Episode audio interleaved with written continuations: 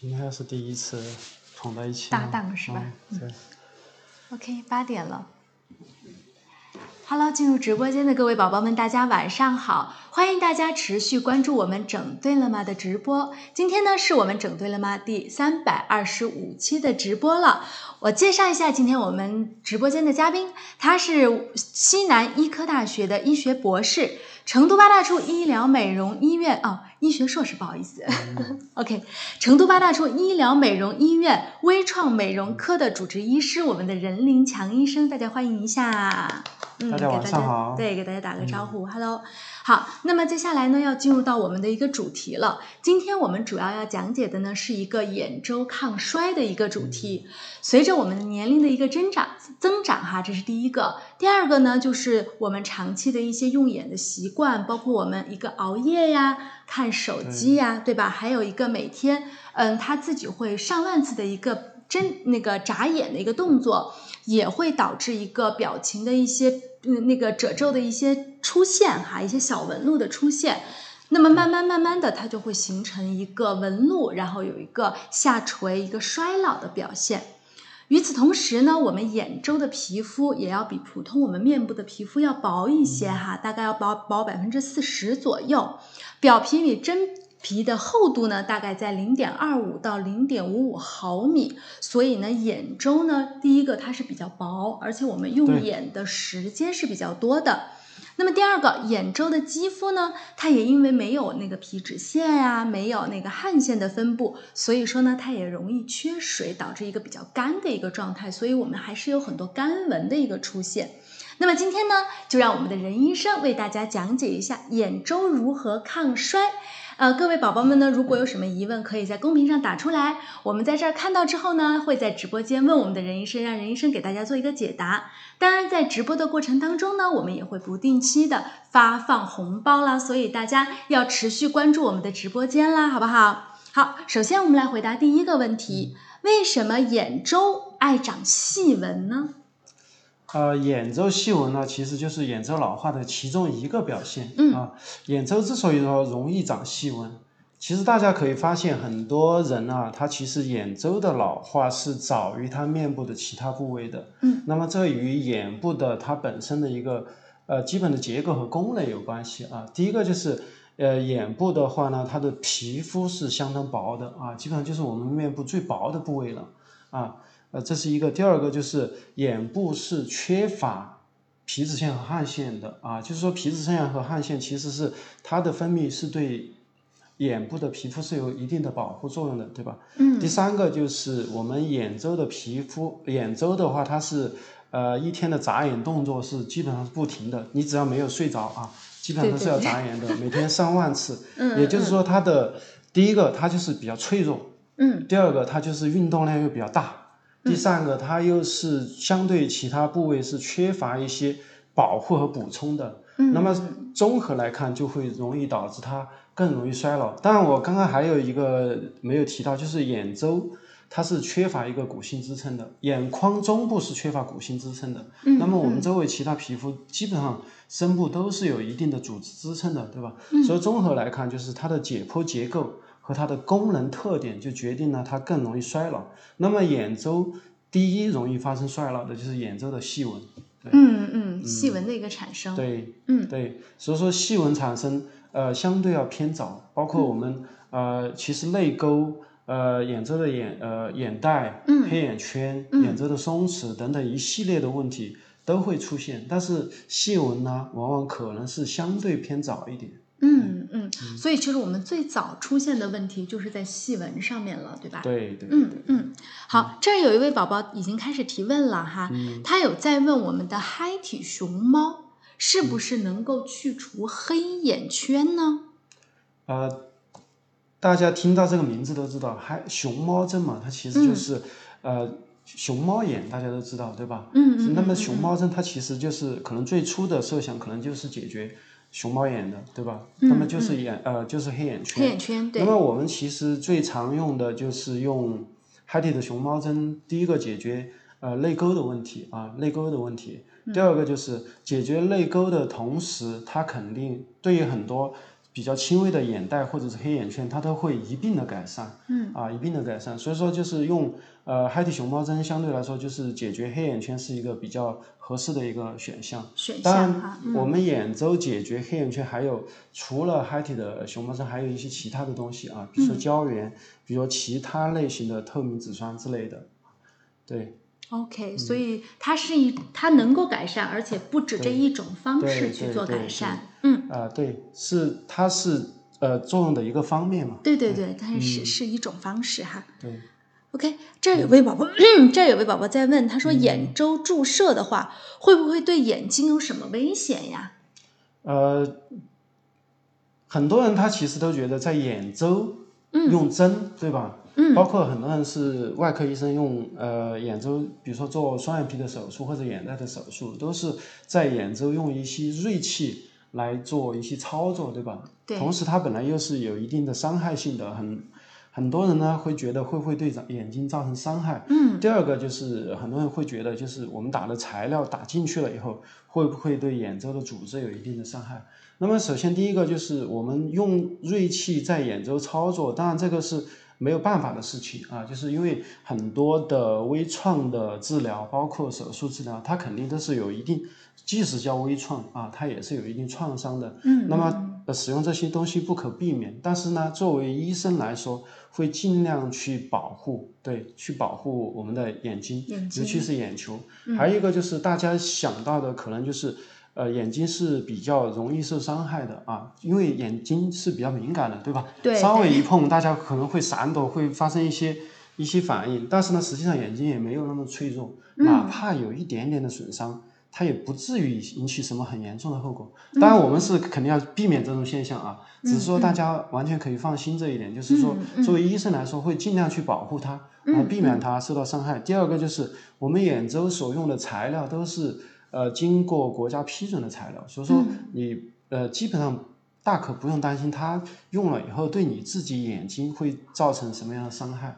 对，唯独就是一些不规范的操作，或者是说呃不正规的材料，它是有可能对呃眼周产生一些不良影响的。所以说，如果是您要做一些眼周的一些呃抗衰或者是美化的处理的话，那肯定是到正规的医院、去找正规的医生，用正规的材料，对吧？嗯，对对对，所以是还是回归到了医疗本质上去了，对吧对？就是医生只要是有资质的，我们的材料是是真的。对，啊，这个的话呢是能够大概率的去保证您的一个权益的，而且是不会造成一些不必要的一些损害的，对吧？嗯，好，我们再来看一下下面的一些问题哈。嗯，有位宝宝，哎，对，这儿有位宝宝在问，他说啊。怎么样去区分我们的动态性的皱纹和静态的一个皱纹呢？啊，其实这个动和静就给你指明了一个方向。那么动态的皱纹，那就说明你要动嘛。啊，我们经常、嗯，对，呃说白了，有的时候好呃，我们把它称作表情纹，对吧？就是说你做表情的时候才看得到的皱纹，那么它就叫动态纹。那么你没有做表情的时候都能看见的皱纹，它就是静态纹。举个例子，我们的鱼尾纹啊，鱼尾纹这种，就是你在笑的时候，对吧？很多很多，哪怕就是很年轻的人，他有可能都看得到那个一些眼周、眼角的一些纹路，那这种就叫动态纹。然后他不笑的时候就看不到了，对吧？这个就是动态纹。那么如果是他不笑的时候，你都看得到他眼角的皱纹，这种就已经是静态纹了。对，那么静态纹肯定是呃动态纹最后发展的一个更严重的一个状态。嗯嗯嗯，所以区分其实是好区分，对所以我们是尽量要去避免一些静态纹的一些产生，对吧？对对对，就是尽量呃早期做一些预防性的一些措施，可以延缓它的静态纹的产生。嗯嗯，好，这儿有位宝宝子提了一个问题哈，他说。我们如何通过日常的护肤来减少泪沟、黑眼圈的产生，或者说是我们能不能通过这样的护肤的一些产品，去让它避免它的这种产生呢？泪沟和黑眼圈。呃，其实我觉得护护肤的产品的话，它肯定是或多或少是有一定帮助的。嗯，我觉得至少有一点，你在呃用一些护肤的产品的时候，尤其是眼周的时候，那就说明你有一个保护它的意识。嗯，对吧？这个是一个很重要的东西啊。还有一个就是呃，护肤品的运用是在你自我的一个习惯及你自己的用眼习惯的这个前提之下的，就是你自己要本身要有一个很好的用眼的习惯，你要注意，因为。刚才我们提到了眼周，它呃一天要眨上万次的眼睛，对吧？对对。其实它的负担是很重的。嗯。那么你在呃平常用眼的习呃长期用眼的情况下，你肯定是要注意一个休息，对吧？注意眼周的一个保护。嗯。这样的话，比如说就是第一个就是呃休息的时间要够，第二个就是比如适当度的做一些眼周的，比如说眼保健操啊，或者是眼周的一些热敷。对吧？这些是一个，我觉得是一个基础，在这个基础上，你再搭配一些，比如说眼周的一些护肤品，这样的话呢，可能才能起到根本的作用。嗯，如果是你没有注意一个眼周的保护的话，你单用护肤品的话，效果肯定是不理想的。嗯嗯，所以那我们护肤品的话，它有没有办法去抑制它的一个产生呢？抑制泪沟或者黑眼圈的产生呢？护肤品的话，它肯定是或多或少有一定帮助的，对。但是这个东西肯定是不能滥用的，肯定是你得要第一选择一个就是合适的一个东西啊，就是就是哪怕是同样的一个品牌的东西，用在 A 这个人的身上和用在 B 这个人身上，有的时候是不一样的，对吧？你要选择一款适合你的，同时一个又是一个规范的一个东西，那么你呃用了以后，那么如果是有效果，你就长期。坚持用下去，然后还有一个就是，不要轻易的，就是听到别人说这个好就用这个，那个好就用那个，就是不停的换来换去。很多人有这样的习惯，包括我也是。对，你看准了一个东西以后，你就坚持用下去就可以了。我觉得这个是才最安全、最稳妥的方式，对吧？对对。换来换去，有的时候它的这个会对你的眼周的皮肤反而造成一定的伤害，嗯，有可能反而导致它更加。容易老化，更加容易出现一些新的问题。嗯，对，嗯嗯嗯，所以我们医生还是建议大家去使用这样的护肤品，只是说我们要选择一些适合自己的正规的一些产品，对吧？对对。嗯，好，这有位宝子在说呢，他说揉眼睛会让我们的眼周的皮肤变松吗？呃，揉眼睛要看你怎么怎么考虑，对吧？嗯，如果是你呃。以前我也跟呃求美者说过这样的事情，就是说，一个眼睛经常不舒服的人，他肯定才会经常去揉眼睛，对吧？嗯。那么这种人，他往往眼周是更容易老化的，对，就是因为他眼周长期有不舒服，他长期反复去揉搓的话，嗯嗯，他肯定是更容易造成一些皮肤的一些损伤的，对吧？嗯嗯。啊，但是如果是你只是偶尔。呃，偶尔去揉一下，或者是说出于某种保护性的，比如说呃疲劳了，或者是呃呃眼周的有一些不舒服，你适当的做一下揉搓，或者适当的做一下，比如说类似于眼保健操这种，它反而会是有一定帮助。帮助。对，对，所以说就是呃还是那句话，就是说你做合适的眼部的一个按摩。你可以，我们可以理解为按摩这种情况，它肯定就是有好处的。对，如果是眼周不是经常去揉搓，呃，反复揉搓，甚至是经常就是过度的揉搓的话，它肯定是有不好的影响的。对，因为眼睛毕竟还是一个很脆弱的地方，尤其是它的皮肤，对吧？嗯嗯，相较而言是一个比较脆弱的部位了哈。嗯。好，这儿有位宝宝呢，他在问上睑松弛下垂。哦，这种都提到做手术了哈，是要先做提升呢，还是先做填充呢？如果上睑松弛下垂的情况的话，上睑松弛下垂和上睑的呃凹陷，它其实是两码事情，对吧？我们嗯那么填充类型的主要是针对是呃有几种情况，第一种情况就是我们确实是上睑有凹陷，嗯，有凹陷，那么我们很多女孩子上睑凹陷就显得。苍老不好看，对吧？那么我们可以直接把上睑的凹陷的部位略微做一些填充，嗯，来改善它的凹陷的状态。呃，另外一种填充就是我们在做眉弓的填充的时候，它是可以对这个上睑的松弛有一定的提升作用的。对，啊，这种情况可能是相对交叉一点的。那么单纯的，如果是你是上睑松弛，那有很多人他也没有也没有凹陷啊。这种情况下，还有一个就是它上睑的松弛相对比较厉害。通过你单纯的一个眉弓上面的，包括眉弓本身以及眉弓上面的韧带的提升的话，它达不到理想效果的时候，那么这个这种时候可能就要通过手术类的方式了。嗯啊对嗯。嗯，所以这个的话还是要要分开看哈，它松弛和它那个容量缺少，它是两两码事儿。对，嗯，这个还是建议宝宝可以到医院来面诊一下医生，再确认一下您需要做什么样的治疗，好不好？好，这位叫丫丫叫明晓的宝宝宝，他在问熊猫针一般情况我们多久打一次呢？呃，熊猫针是这样的，就是我们呃，熊猫针实际上是主要是透明质酸类的一种材料，它也是会被我们的人体所吸收的，嗯，但它包还包含有一些其他的成分啊。那么既然是被呃是会被人体自身吸收的，那么它就肯定有一个周期，这个周期呢，我们一般认为它是是有一定跨度的，不同的人他吸收的时间不一样，有的人短的人他可能。两三个月或者三四个月他就吸收了，对吧？有的人他可能，因为我们也遇到过很多人半年以后，甚至是一年以后，他的泪沟那一块他都还有作用的。那么这种情况就是根据你自己吸收的状况来看，如果是你觉得你的那个作用在消失了，泪沟又在泪沟或者黑眼圈又再出现了，那么这个时候你就可以再来打了。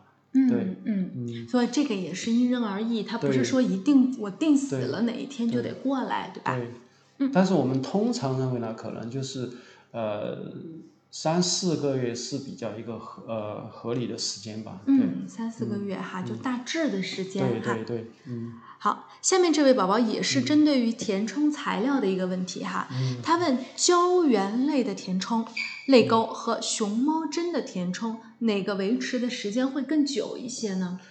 胶原类的和熊猫针维持的时间大致都是相等的啊，也不叫相等，相呃近似吧，就是胶原类和熊猫针从总体来看，如果说我们要以跟那个通常我们平常用的那些。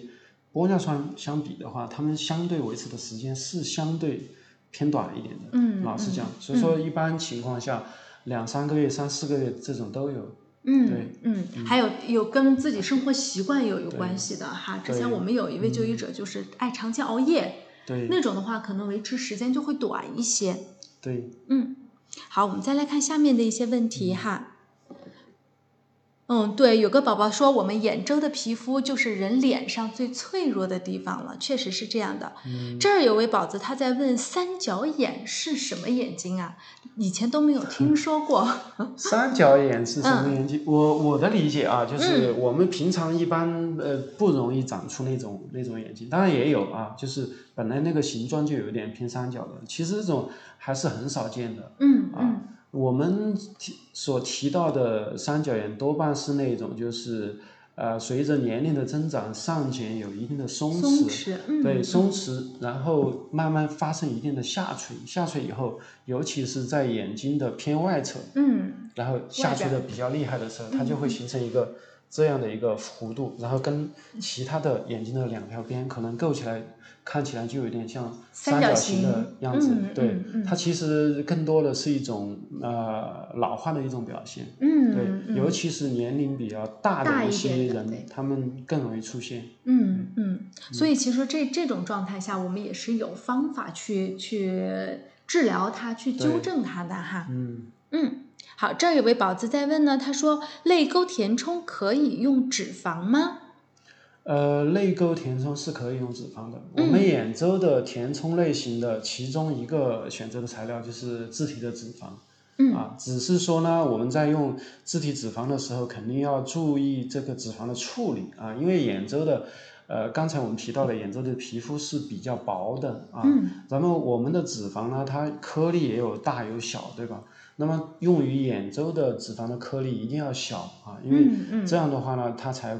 不容易在表浅形成一些凹凸不平或者是一些结节的一些表现。嗯对，是可以用的。嗯嗯，只是说跟填其他部位可能颗粒大小会不太一样。对，要注意一个它的一个颗粒的处理，一定要把它呃细小一点颗粒的，对，均匀一点的，这样用起来才相对呃更安全。嗯嗯，而且打完之后那种凹凸不平感会会是基本上会。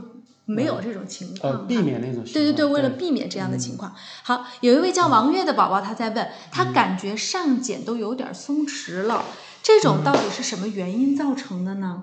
上睑松弛其实就是一个衰老的一种表现啊，嗯对吧？嗯啊、嗯一般很年轻的人他往往不容易出现啊。嗯我觉得他这种就是，呃，我觉得分开来看啊，一种就是自然老化的一个过程，嗯对，嗯这是一种；另外一种就是，呃，一些用眼的习惯或者是一些其他因素，比如说我们，呃，像刚才说了，经常眼睛不舒服、经常揉眼睛的人，他更容易发生松弛，对吧？还有一种情况就是，比如说有的人女孩子单眼皮，她经常贴那个双双眼皮贴，眼皮贴，对吧？嗯嗯嗯，呃，其实我们也观察到，这种女孩子的话，她眼睛也更容易出现一个呃上睑的松弛。嗯嗯，所以也是有先天的和后天的一些对原对因哈。呃，像我一种就一种就是自然衰老的过程，嗯一种嗯是其他的附加因因素造成的。造成的，对对对对。嗯，所以这个的话，我觉得是一种正常的一个衰老的现象哈。嗯当然也是有方法去干预它的，但我觉得作为人，他他始终上睑都会慢慢的就嗯会松下来，包括像老了之后，就像刚才说到的三角眼也是这个道理哈，它就是上睑皮肤的松弛造成的。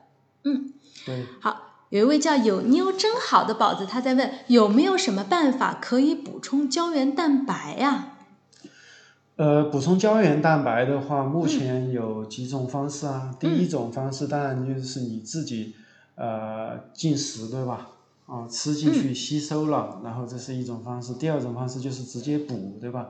直接补，当然我们有胶原蛋白类型的啊，有胶原蛋白类型的填充材料，也有胶原蛋白类型的水光针，嗯这种都是可以补充的。嗯嗯第三个就是我们现在也有一些新的材料啊，它注射入人体以后，它会刺激你的胶原生长。嗯对，所以说这个就是目前的方式还是挺多的。嗯，当然还有一些光电类的手段，它其实也是可以刺激你胶原生长的。嗯嗯，所以手手段就是方法是很多的，对。对所以具体的话，其实可以过来咨询一下医生，因为现在的一些技术的改进，包括我们的材料的一些更新哈，都是一个越来越多的一一种选择去补胶原哈。对，啊这嗯对。对，补充一下，就是说，这个胶原用在脸上可以很多部位都可以用啊，包括我们呃各种不同的一些方式。嗯，关键是嗯看你自己是哪种情况，嗯啊、要用用在哪个部位，要达到什么样的目的，嗯这样是综合来看的，对吧？嗯但是从我们目前有的这个方式来看，整个面部的，如果是你补充胶原的话，整个面部应该是可以覆盖到的。嗯嗯。所以其实现在我们能嗯够胶原能够治疗的地方还是很多，不仅不仅限于眼周的一啊、个治对疗。对对，不嗯限于眼周。嗯，嗯，好，这儿有位叫猫的树的宝宝，他在问医生在面诊过程当中有没有发现，嗯，比如说有些常见的误区导致我们对泪沟或者黑眼圈的认知存在误解呢？这个问题有点 有点太广广呃泛了，对吧？这个误区，其实我有没有一点没有理解到这个，嗯。这个是什么意思？这个问题。嗯，其实我的理理解啊哈，可能就是很多就医者、他会存在一个误区，比如说像我，嗯我其实是把泪沟的凹陷和眼袋膨出是有一点点误解了，就是可能医生就是当时您面诊我，因为我我马上要找任医生打针哈，就是任医生面诊我的时候是觉得我是泪沟是凹的，但是我总觉得我是因为因为我是那个眼袋的一个问题，所以有没有这种就是可能是就医者？他其实自己是有误区，最后过来面诊的时候，发现可能是自己理解错了的一种情况。哦我这种应该也算对吧？呃，应该算是吧。我、嗯呃有这种现象，就是我们有一部分，呃，有一部分求美者，他比如说有泪沟，有有一些眼袋，有一些黑眼圈，嗯那么嗯，他可能不太知道到底是用怎么样的方式去改善。对对对对对对，有一些情况是，比如说我们呃有轻度的泪沟，有轻度的黑眼圈和轻度的眼袋，嗯这种嗯情况下，我们不一定非得要通过手术的方式去处理，对吧？嗯嗯啊，嗯尤其是眼袋的部分，因为眼袋我们有手术方式，也有非手术方式。如果是泪沟，呃，比较凹陷，眼袋有一点突出的那种，嗯我们大可以直接把泪沟做填充起来，嗯，然后嗯跟眼袋做一个拉平，这样的话就可以改善了，就不一定非得要去做手术。啊嗯当然嗯有一部分人他确实他眼袋比较严重了，嗯呃眼袋的突出比较明显。呃脂肪散出比较明显，这种情况下可能还是得只有做手术才做。手术，对对，还有一个方面就是有一部分就是既有泪沟又有眼袋的，我们是直接做眶隔释放，就是直接把眼袋里面、眶隔里面的脂肪不直接切掉，直接从眶隔里面释放出来，然后填在泪沟那一块，这样的话可以达到一举两得的作用。嗯嗯，所以这个的话，其实我、我认为就是一种误区了哈，当然也是一种嗯、治疗方式的一个选择。比如现在的话，我觉得我确实是眼袋不算特别膨出的情况下，对可以用打针的方式去做一些。就是弱化，对吧？对嗯，弱化我的一个眼袋的膨出，这样看着会更精神一些。对，嗯。好，我们再来看一下眼周抗衰老有哪些治疗方案呢？这个方案有点儿还是比较有多。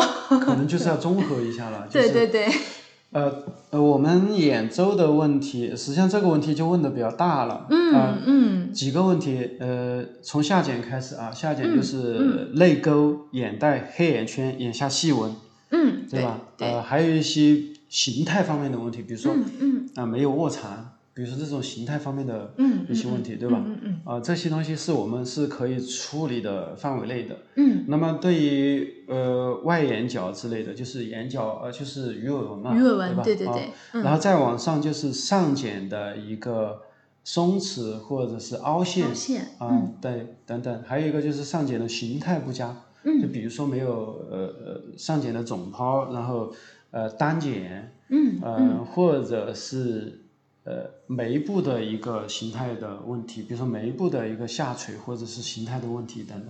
嗯啊，其实整个一圈来说，问题还是相对比较多的。多，啊对对对所以这个问题比较广泛对了。如果这个太太广对对泛了，对这个问题。逐一去介绍的话，有点时间有点嗯长哈，但是我们可以针对性的，宝子可以针对性的去做一些处理哈。对首先要看您的治疗的点在哪儿，不是说所有的我们都需要去做一遍哈，可以过来面诊一下医生，帮您设计一下属于您自己的方案，好不好？好，我们再看下一位宝子，他在问呢，玻尿酸填充了泪沟以后，嗯玻尿酸会不会移位或者是下垂呢？嗯，在眼周的话，呃，我们就先不说玻尿酸，其实玻尿呃，我们在眼周的话，主要用的是非交联的那一类型的透明质酸为主，交联剂就是相对比较硬一点的那种材料，我们都是尽量不用的。啊不用的，对。那么对于眼周这一块填充的，你不管是透明质酸还是胶原蛋白，那么通常移位的概率还是比较低的啊，尤其是我们现在注重的是一个多层次的一个填充啊，嗯就不会嗯在某一个部位、某一个层次堆积太多的东西，这样的话呢，它其实就无就无从去移位嘛，对吧？嗯我是这样理解的。比如说嗯这个像眼周的部位，我们虽然是它的皮肤很薄，但是我们其实打的层次，呃，目前我们通常用的层次，基本上你可以理解为三个层次啊。第一个层次就是骨膜上，嗯第二个层次就是皮下，嗯第三个层次就是真皮层。嗯对，嗯就是在这么呃，其实我们还有一个就是眼周用的量也会比较少，在这么少的量的情况下，又分布在不同的层次，然后我们现在也是注重一个就是在一个面积下的一个使用，不是说在一个点的堆积，这样综合来看的话，它其实移位的概率还是很低的。嗯嗯，其实现在也算是一个技术的一个一个呃改进哈，对，一个改进，还有一个就是材料的选择上也是比较重要的，所以呃，其实这个不用特别的去担心这个问题，因为目前我们接到的一些就医者哈，我们自己去观察，其实这种现象不太，嗯，基本上没有遇到过，而且我们现在材料是有有有改进的，呃，我们基本上嗯都是以打熊猫针啊，还有胶原这些会比较多一些哈，材料上的选择会更多一些，嗯。好，我们再来看一下下面的一些问题哈。哎，有位宝宝在问呢，他说如果我眼周已经出现了一些小细纹了哈，那么我这个时候再来用眼霜的话，还来得及吗？我觉得你对眼睛的保护永远都来得及。嗯嗯我们是可以从两个角度来看，第一个角度就是我们通过我们的呃处理啊，一些治疗或者是你自己的一些处理，不管是注射还是光电类，第一个是我们要对眼周的老化现象有些改善，比如说细纹，对吧？嗯啊，这是一个层次。另外一个层次就是我们通过各种方式来延缓它加重。就也许你看不到当时有什么明显的效果，但是从客观上来说，它后期是延缓了它加重的。其实这种也是有效的。嗯，这种也不能叫做无用功。所以说，我觉得综合来看，你只要呃注重了对眼周的一个保护和处理，我觉得永远都不会迟的。对对对对，它其实是到后期，它只它能够延缓一个衰老，它其实就跟我们那个呃这儿能不能说肉毒素啊，除皱针吗。啊，对除除皱针，对。它跟除皱针其实是一一个道理哈，它只是延缓我们的一个衰老，但是它没有办法去除我们已经产生的皱纹了，对吧？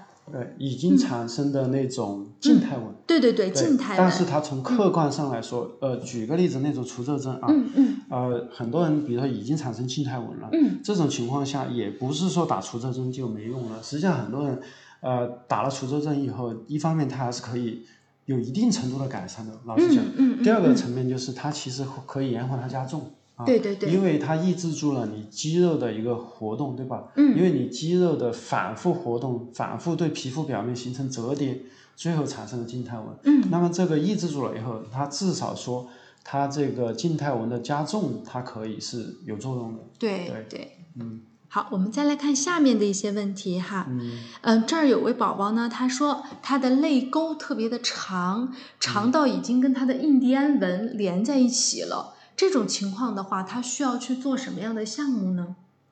呃，泪沟和印第安纹连在一起的这种，我们时不时的都还是会遇到。嗯嗯啊、处理其实一样的，就是呃，泪沟这一块处理是跟之前的一般的是一样的，但是对下面的这一块，比如说印第安纹这一块，因为印第安纹，嗯、你可以理解为它是在苹果肌的表面形成的纹路，对吧？嗯啊，对这一块，因为这一块的话，嗯、我们相对来说还是要用支这一块的皮肤相对要更厚一些，还有一个就是它有一个全皮韧带在深部深部做一个牵扯，扯所以它才会出现这个呃苹果肌这一块的一个凹陷啊。那么严重的时候，它就连着泪沟了。那么嗯在泪沟用之前的方法处理的情况下，苹果肌这一块它可以用稍微相应比之比泪沟那一块可能硬度相对高一点的材料，支撑性好一点的材料，那么给它做一个呃填充啊，嗯啊其实它就可以改善。包括我们有一些新的材料，它可以刺激胶原生长的，它也是可以处理的。嗯对嗯，所以说就是总的来看，就是说呃可以一体处理，但是说上下可能用到的材料不一定是同一种。嗯啊嗯对嗯嗯，因为它需要的材料的性质就不太一样，对吧？对嗯，所以这个是可以做到处理，这个没有问题。只是现在我们可以去做一些更多的一些材料上的一些选择哈。对。好，有位宝子说医生长得好帅哟、是的，我也觉得我们的任医生长得很帅，轮廓也特别的紧致。对我，我觉得特别是任老师的侧颜，你知道吗？坐在旁边真的是一种享受。啊，说的我不好意思了啊。OK，那他也提到一个问题，嗯说是不是男性的衰老会比女性要更慢一些呢？呃，我觉得这个也不能这样说吧。嗯就是男性、女性的衰老，按理说应该都是同步的，嗯只是说，我觉得这个是一个观念性的问题，对吧？嗯一个观念性的问题，呃，涉及到一些社会层面的一些问题，一个伦理或者是其他方面。就是从我们从客观，呃，客观的角度来说，衰老都是同步的。对吧嗯，都是同步的。对，只是说有的人认为可能男性，比如说有的人说，比如说男人四十一枝花，对吧？啊，这这 一类型呢，它其实就是一个社会认知的问题了，就不是、嗯呃不是纯粹的一个呃医学或者是生物学或者是什么这一科学方面的东西了。对嗯嗯，所以其实衰老是同步的，只是我们的认知上。对，认知不一样。对，对觉得男性可能没有那么的需要去在意这些东西哈。对，嗯，好，这儿有位宝宝他在问，他说我的黑眼圈特别严重，这种的话能不能通过光电类的项目去做改善呢？呃，黑眼圈严重是可以结合光电啊，嗯啊，结合光电，但是我觉得就是呃，对眼周的处理还是一个综合的处理。嗯嗯对，一个是就是你光电肯定是有作用的，但是你呃，针对眼周的一些结构性的因素，呃呃，比如说这个黑，因为黑眼圈我们也分为很多不种不同的类型，对吧？嗯，对。啊，比如说有色素型的，有血管型的，有结构型的，有混合型的，等等等等。那么在注射的基础上，适度的做一做。光电手段，我觉得它可能效果会更好一些。嗯，对，嗯，它应该是一加一大于二的一种效果。所以说，我们经常讲到的就是，我们不是非此即彼。嗯，我们很多方式它是可以结合的，对，而而且往往它结合起来的效果，可能比你单一的一种手段会更好一些。嗯嗯，对，嗯嗯。好的，我们再来看下面的这个问题哈。这位宝子呢，他有在问我们除了一些医美的手段以外，我们能不能通过日常的一些维护来缓解我们的黑眼圈呢？呃，日常的维护其实刚才都讲到了。对对，其实刚才我们有说到过，嗯，爱护自己的眼睛，嗯，然后适度的做一些保护。对吧？我觉得这个还是很必要的，这个是可以做到的。嗯嗯，对，嗯嗯。而且像现在，其实主要我们现在都是习惯性的熬夜，有了那么多电子产品和娱乐方式之后，习惯性的去熬夜，还有就是用眼过度，有时候可能是没办法避免的，除非就是我们确实是养成良好的生活习惯。对，嗯。好，我们再来看下面的一些问题哈。这位叫大爱无疆的宝子，他在问医生有什么办法能够去除泪沟、黑眼圈呢？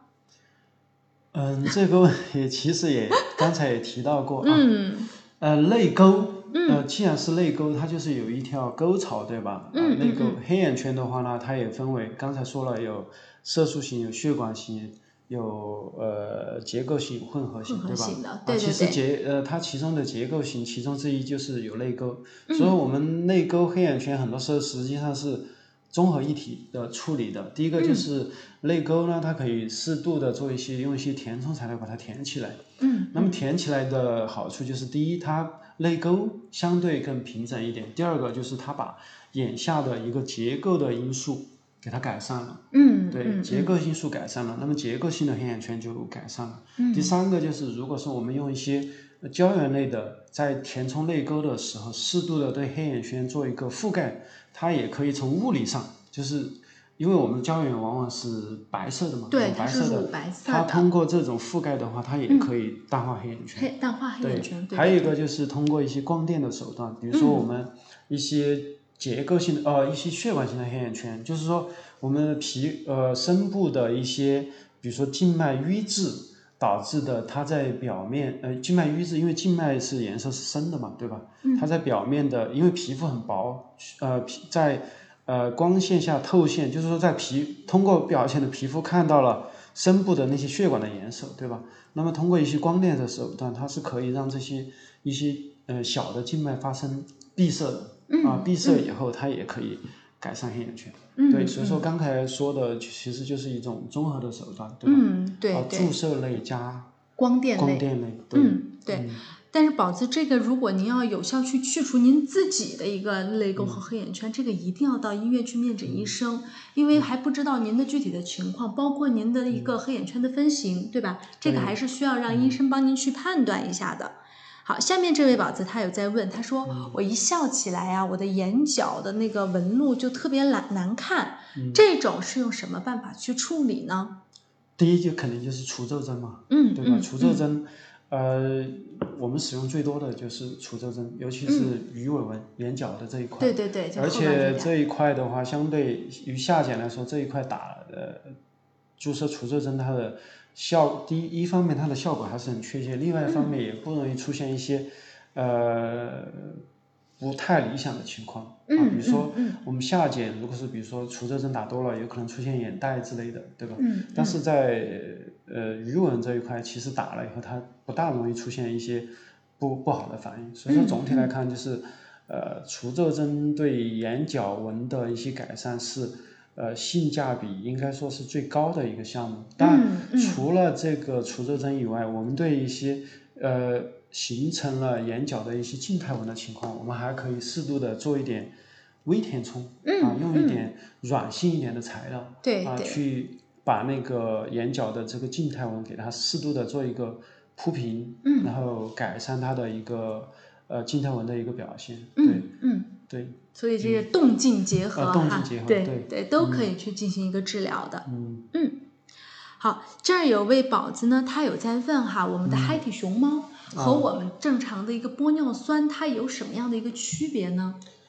呃，是这样的，嗨体熊猫针它是属于相对偏软性一点的材料，然后它里面没有交联基，然后它同时还含有一些其他的，比如说氨基酸呀，或者是维 C 啊之类的其他的一些成分。那么它主要的用于是一些呃，类似于比如说眼周皮肤薄一点的位置，或者是说其他眼部呃面部其他一些用于一些微填充的一些部位啊，就是不需要它做太大的一个支撑的那些地方。对，因为呃你如果打支撑性的部位，它也支撑不了，对吧？嗯。呃，另外一种，我们同平常用的玻尿酸一般都是含有交联剂的。那么根据它的交联程度的不同，它也用途也不一样啊。比如说有一类型的，它都是交联剂相对多一点的，那么它肯定就它的硬度就会更高。嗯它主要用于一些需要支撑的部位，或者是用于一些我们需要打提升的时候，主它的它可能就是占主力。然后另外一类型的呃交联肌相对少一点的，我们可能会用于就是面部一些浅层稍微浅层一点的修饰啊，比如说像法令纹这些部位啊，呃或者是说其他面部的一些需要就是在深部做了注射支撑以后，或者是说做了提升以后，浅层一些需要修饰的地方，我们会用软性一点的材料。嗯，还有一个就是打唇的部位，它也是相对呃与其他部位它是要相对软性一点的材料。嗯对，但是它总体的呃硬度来说，它的肯定是比熊猫针要高的。对，嗯嗯嗯，所以这就是两者的区别了哈。嗯，好，这儿有位宝子说，好羡慕我们主播能认识任医生这么一个懂皮肤的好宝友啊！那也欢迎我们的宝子来到成都八大处，与我们的任医生做好朋友，好不好？OK。好，我们再回答下面的问题哈。我觉得今天在直播间关注点最多的宝子，就是就是关注的内容哈，主要还是一个我们下睑的一个黑眼圈、泪沟，还有一个眼袋的一个问题。看来各位宝子都是在下睑这这一方面的问题会更突出一些，包括我在内哈，都是这个问题。我包括下睑的细纹啊、眼袋还有泪沟。好，我们下面再来回答一个宝子，他刚才应该没有在直播间没有听到我们的一个回答。嗯，他说填充泪沟，玻尿酸是最好的选择吗？呃，我觉得这个也不能说叫最好的选择。嗯这个选择哪款东西的话，第一个就是看这，第一个就是这一款东西的一个特性，对吧？嗯嗯我们经常选用的，除了透明质酸类的，还有胶原类的。其实大体上主要也是这两种材料，当然还有另外一种，就是我们一些新的材料，能够刺激自身胶原生长的那一类型的东西，嗯我们现在也用的比较多。这是根据它自己呃材料的特性。另外一个方面就是。呃，医生的习惯，对，有的医生他可能倾向于选择胶原类的，有的医生他可能倾向于使用透明质酸类的，嗯对，呃，有的医生他可能呃更倾向于使用我们现在新的一些材料，对吧？第三个就是你自己接受的程度，对，因为不同的材料它价格肯定也不一样，嗯。对于你自己呃的预算在哪个程度，对吧？选择哪种材料，这种其实就是我们三者来结合的一一种，但是综合来看，嗯，这目前的有的这几种类型的材料都可以呃对演奏的问题做一个比较好的处理。嗯嗯嗯，OK，好，我们再来回答下面宝子们的一些问题哈。这儿有位宝子他在问哈，就是关于我们一个、呃泪沟黑眼圈的一个注射之后，我们需要做什么样的一些护理和日常保养呢？就做完了这个治疗之后，嗯，其实做不做它最后的护理和保养其实都是一样的。嗯那么嗯做了以后，我们就是已经对已有的问题进行了改善，嗯。对吧？嗯。没做的话，那你也要保护它，对吧？嗯。所以就是，其实就是刚才我们说的那种，就是你有问题，呃，通过我们一些医疗的手段去改善它了以后，那么平常然后自己再做一些呃眼部的一些护理跟保养，还有一个有一个良好的用眼习惯，呃，这样的话是一个综合的一个一个呃改善的一种方式，对啊，我觉得呃应该成为你的一个生活当中的一个常规和一种习惯，嗯对，尤其是你自己比较在意这个。呃，一个眼周衰老的问题的话，那么你呃平时的话，肯定是除了我们医疗的手段，你自己日常生活也是要需要注意呃刚才说的那些东西的，对吧？嗯嗯，还有一个就是关于我们注射后的一些护理哈。一般情况，我们注射后呢，都是在大概六个小时以后，其实就可以沾水了，对吧？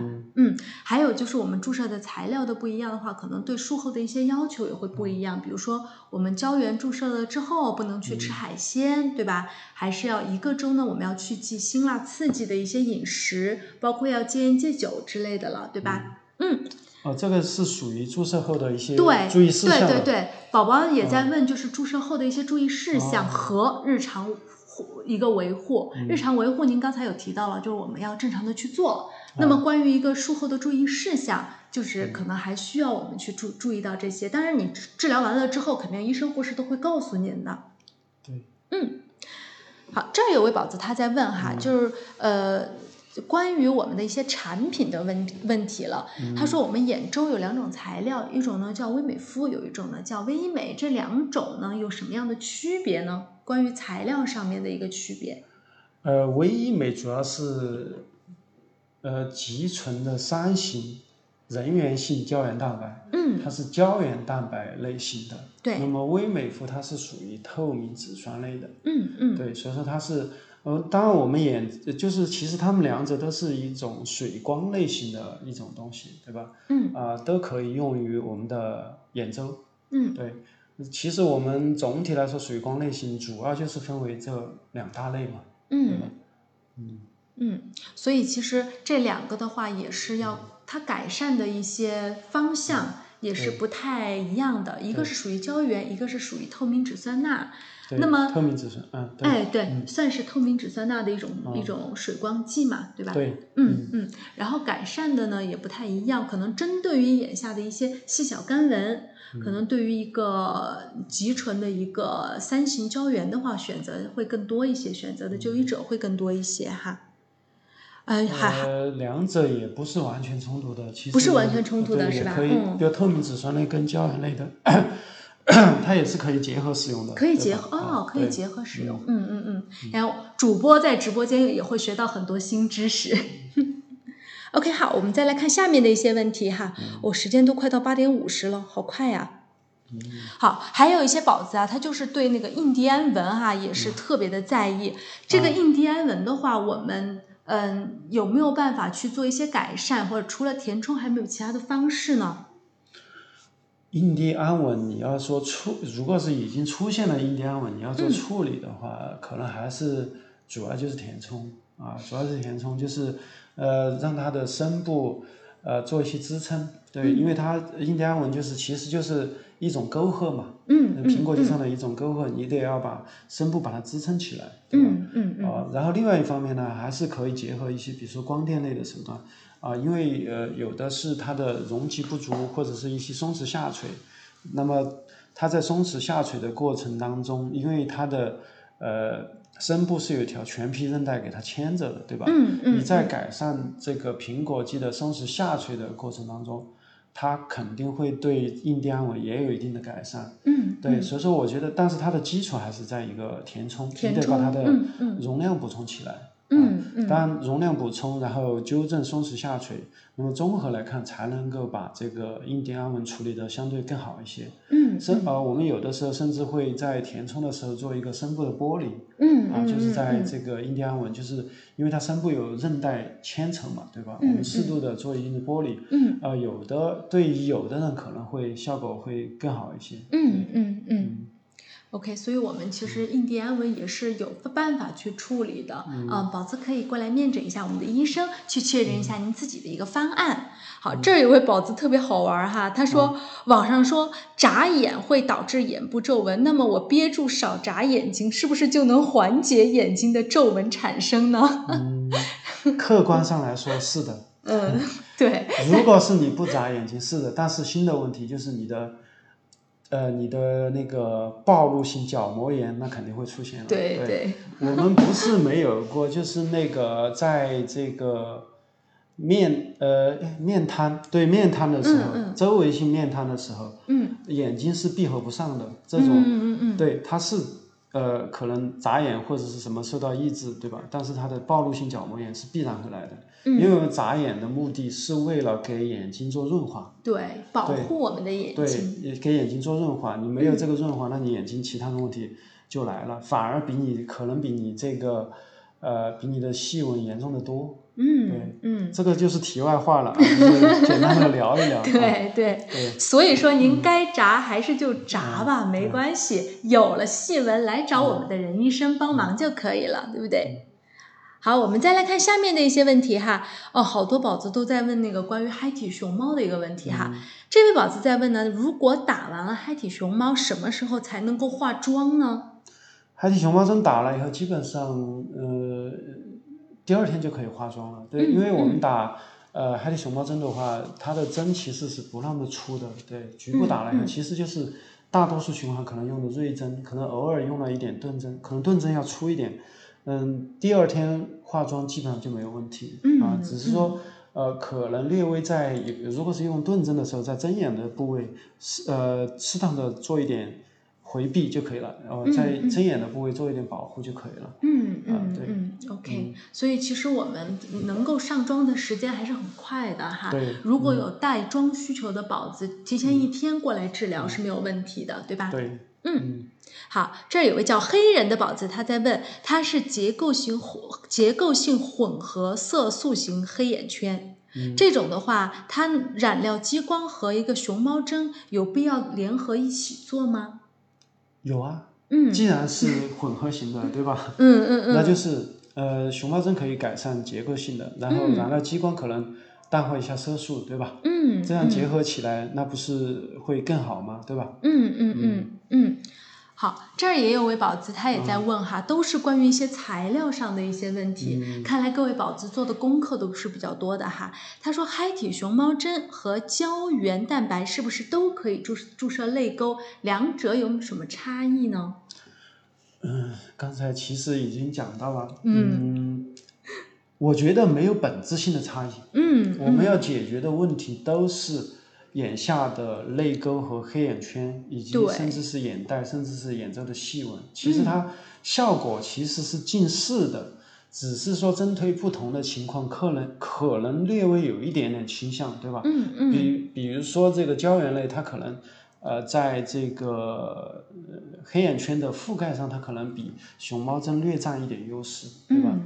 啊，对，所以但是呃，胶原类的话，它是存呃相对来说可可能存在一个比熊猫针更容易出现的，就是略微比例高一点的，就是一个对蛋白过敏的一种。现象对吧？对对对。当然，总体来说，我们发生率总体来说都还是比较低的。对对，嗯。对，还有除了今天我们提到的，其实还有另外一款，就是我们还有另外一款叫保乐体，嗯，也是一款可以做泪沟这一块注射的一个材料。嗯。当然，老实讲，它的价格确实贵很多。嗯。对，当然它也有它的好处，就是它维持的时间更久。嗯。对，所以说其实选择不光是说海底的熊猫针和胶原蛋白，实际上还有其他类型的。对。呃。对，综合来看吧，嗯根据还是那样，就是根据你的情况，根据医生的习惯，根据你呃你的预算等等，这样我们来综合来考虑选择哪一种。对对对，现在其实有更多更好的一些材料出现了，只是说可能还不被大众那么认知而已。但这些材料特别好，我们用到了就医者身上之后，反馈也是很好的。就像刚才任医生提到的。保柔提对吧？嗯，这样类似的产品，其实它可能除了我们的泪沟一个填充，包括它的一些细小的一些纹路的一些填充，都是可以做到的。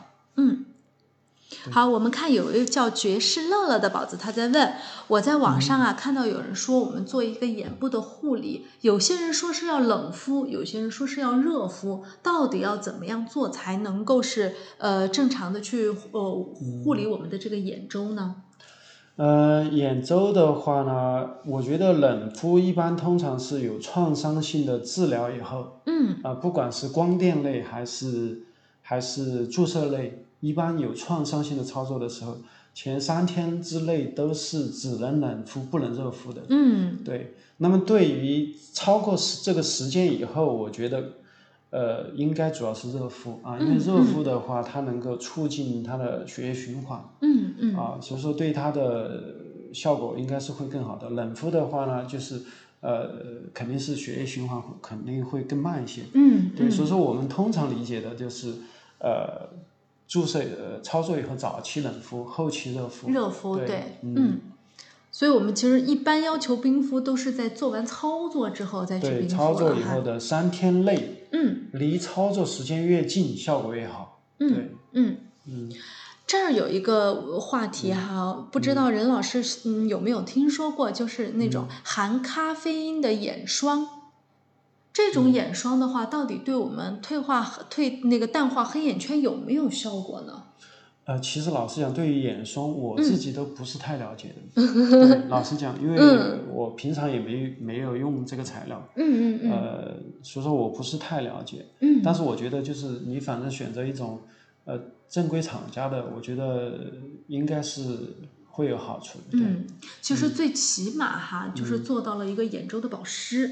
对对吧？嗯，做到眼周保湿的话，其实它对抑制干纹还是有一定的、一定的作用的。因为我自己也在用嘛，所以以前的干纹会比较多，现在会有所改善。但是随着年龄的增长，哈，就是眼周的一些其他的衰老的表现出来了之后，可能自己用着眼霜会觉得没有那么的效力，没有那么的强哈。可能更多的还是要靠一些。医美上的一些项目去弱化现在的一种衰老的一种一种迹象了。嗯，好，我们再来看一下哈，呃，哦，时间都快到了，我们再来回答两个问题吧，好不好？嗯，其实这儿说到了一个日常的用眼，嗯，有一位宝子在说，我们经常看手机、看电脑，这种是不是会加速我们的眼睛的一个衰老呢？呃，我觉得是这样，就是我们平常因为工作和生活的原因，有的时候是难以避免的要用这些东西，嗯嗯，对吧？就是看电脑、看手机的屏幕等等，或者是看电视等等，嗯嗯，呃，我觉得这个无可厚非，你也不可能完全去注意，对吧？因为为了呃保护自己的眼睛而不去做这些事情，我觉得就是掌握一个度的问题，嗯啊，你能够适度的减少，你就尽量去减少。嗯嗯，我们能做到的也就是这一步，对吧？嗯嗯，呃，如果是实在不行，那就结合一些其他的一些手段嘛，比如说医疗的手段，对吧？嗯嗯，其实这个确实是我们包括我们现在的一些光老化的一些一些研究上也是关于皮肤的那种松弛哈，对，其实都是没有办法避免的，包括我们在日光下面啊，我们去看手机呀，我们工作的时候要看电脑，这些都是没有办法避免的。所以，如果出现了一些问题，我们可以及早的去做一些维养，甚至做一些医美的一些项目去干预它、改善它就可以了。我觉得这个对光光老化这个事情，就是它肯定是有影响的。老实讲，嗯，就很简单的一个例子，就是我自己，呃，我不是皮肤的问题，我是这个，我以前是经常是，呃，光线很暗的时候，我去晚上睡觉之前，我要看一会儿手机。那么看手机的时候，我会，比如说我在侧着侧着看的时候，可能就用一个眼睛看。嗯，对，这个这种情况，其实我最开始是没有发现有什么问题的。但是呢，在我有一次就是今年年初的时候，我有一点想去做这个近视眼的手术的时候，我去做眼睛检查。嗯，那么就发现我的眼底有一块是这个有一点问题的。嗯，但没有影响我视力，但是他的眼底有一些改变。嗯，这呃，医生当时说他觉得很奇怪，他说那一块感觉像是激光治疗过，但是我从来没有接呃用激光治疗过眼睛。对，那么我自己回忆应该就是一个长期的单眼某一个角度看手机的过程当中，时间久了以后造成眼底的一个变化。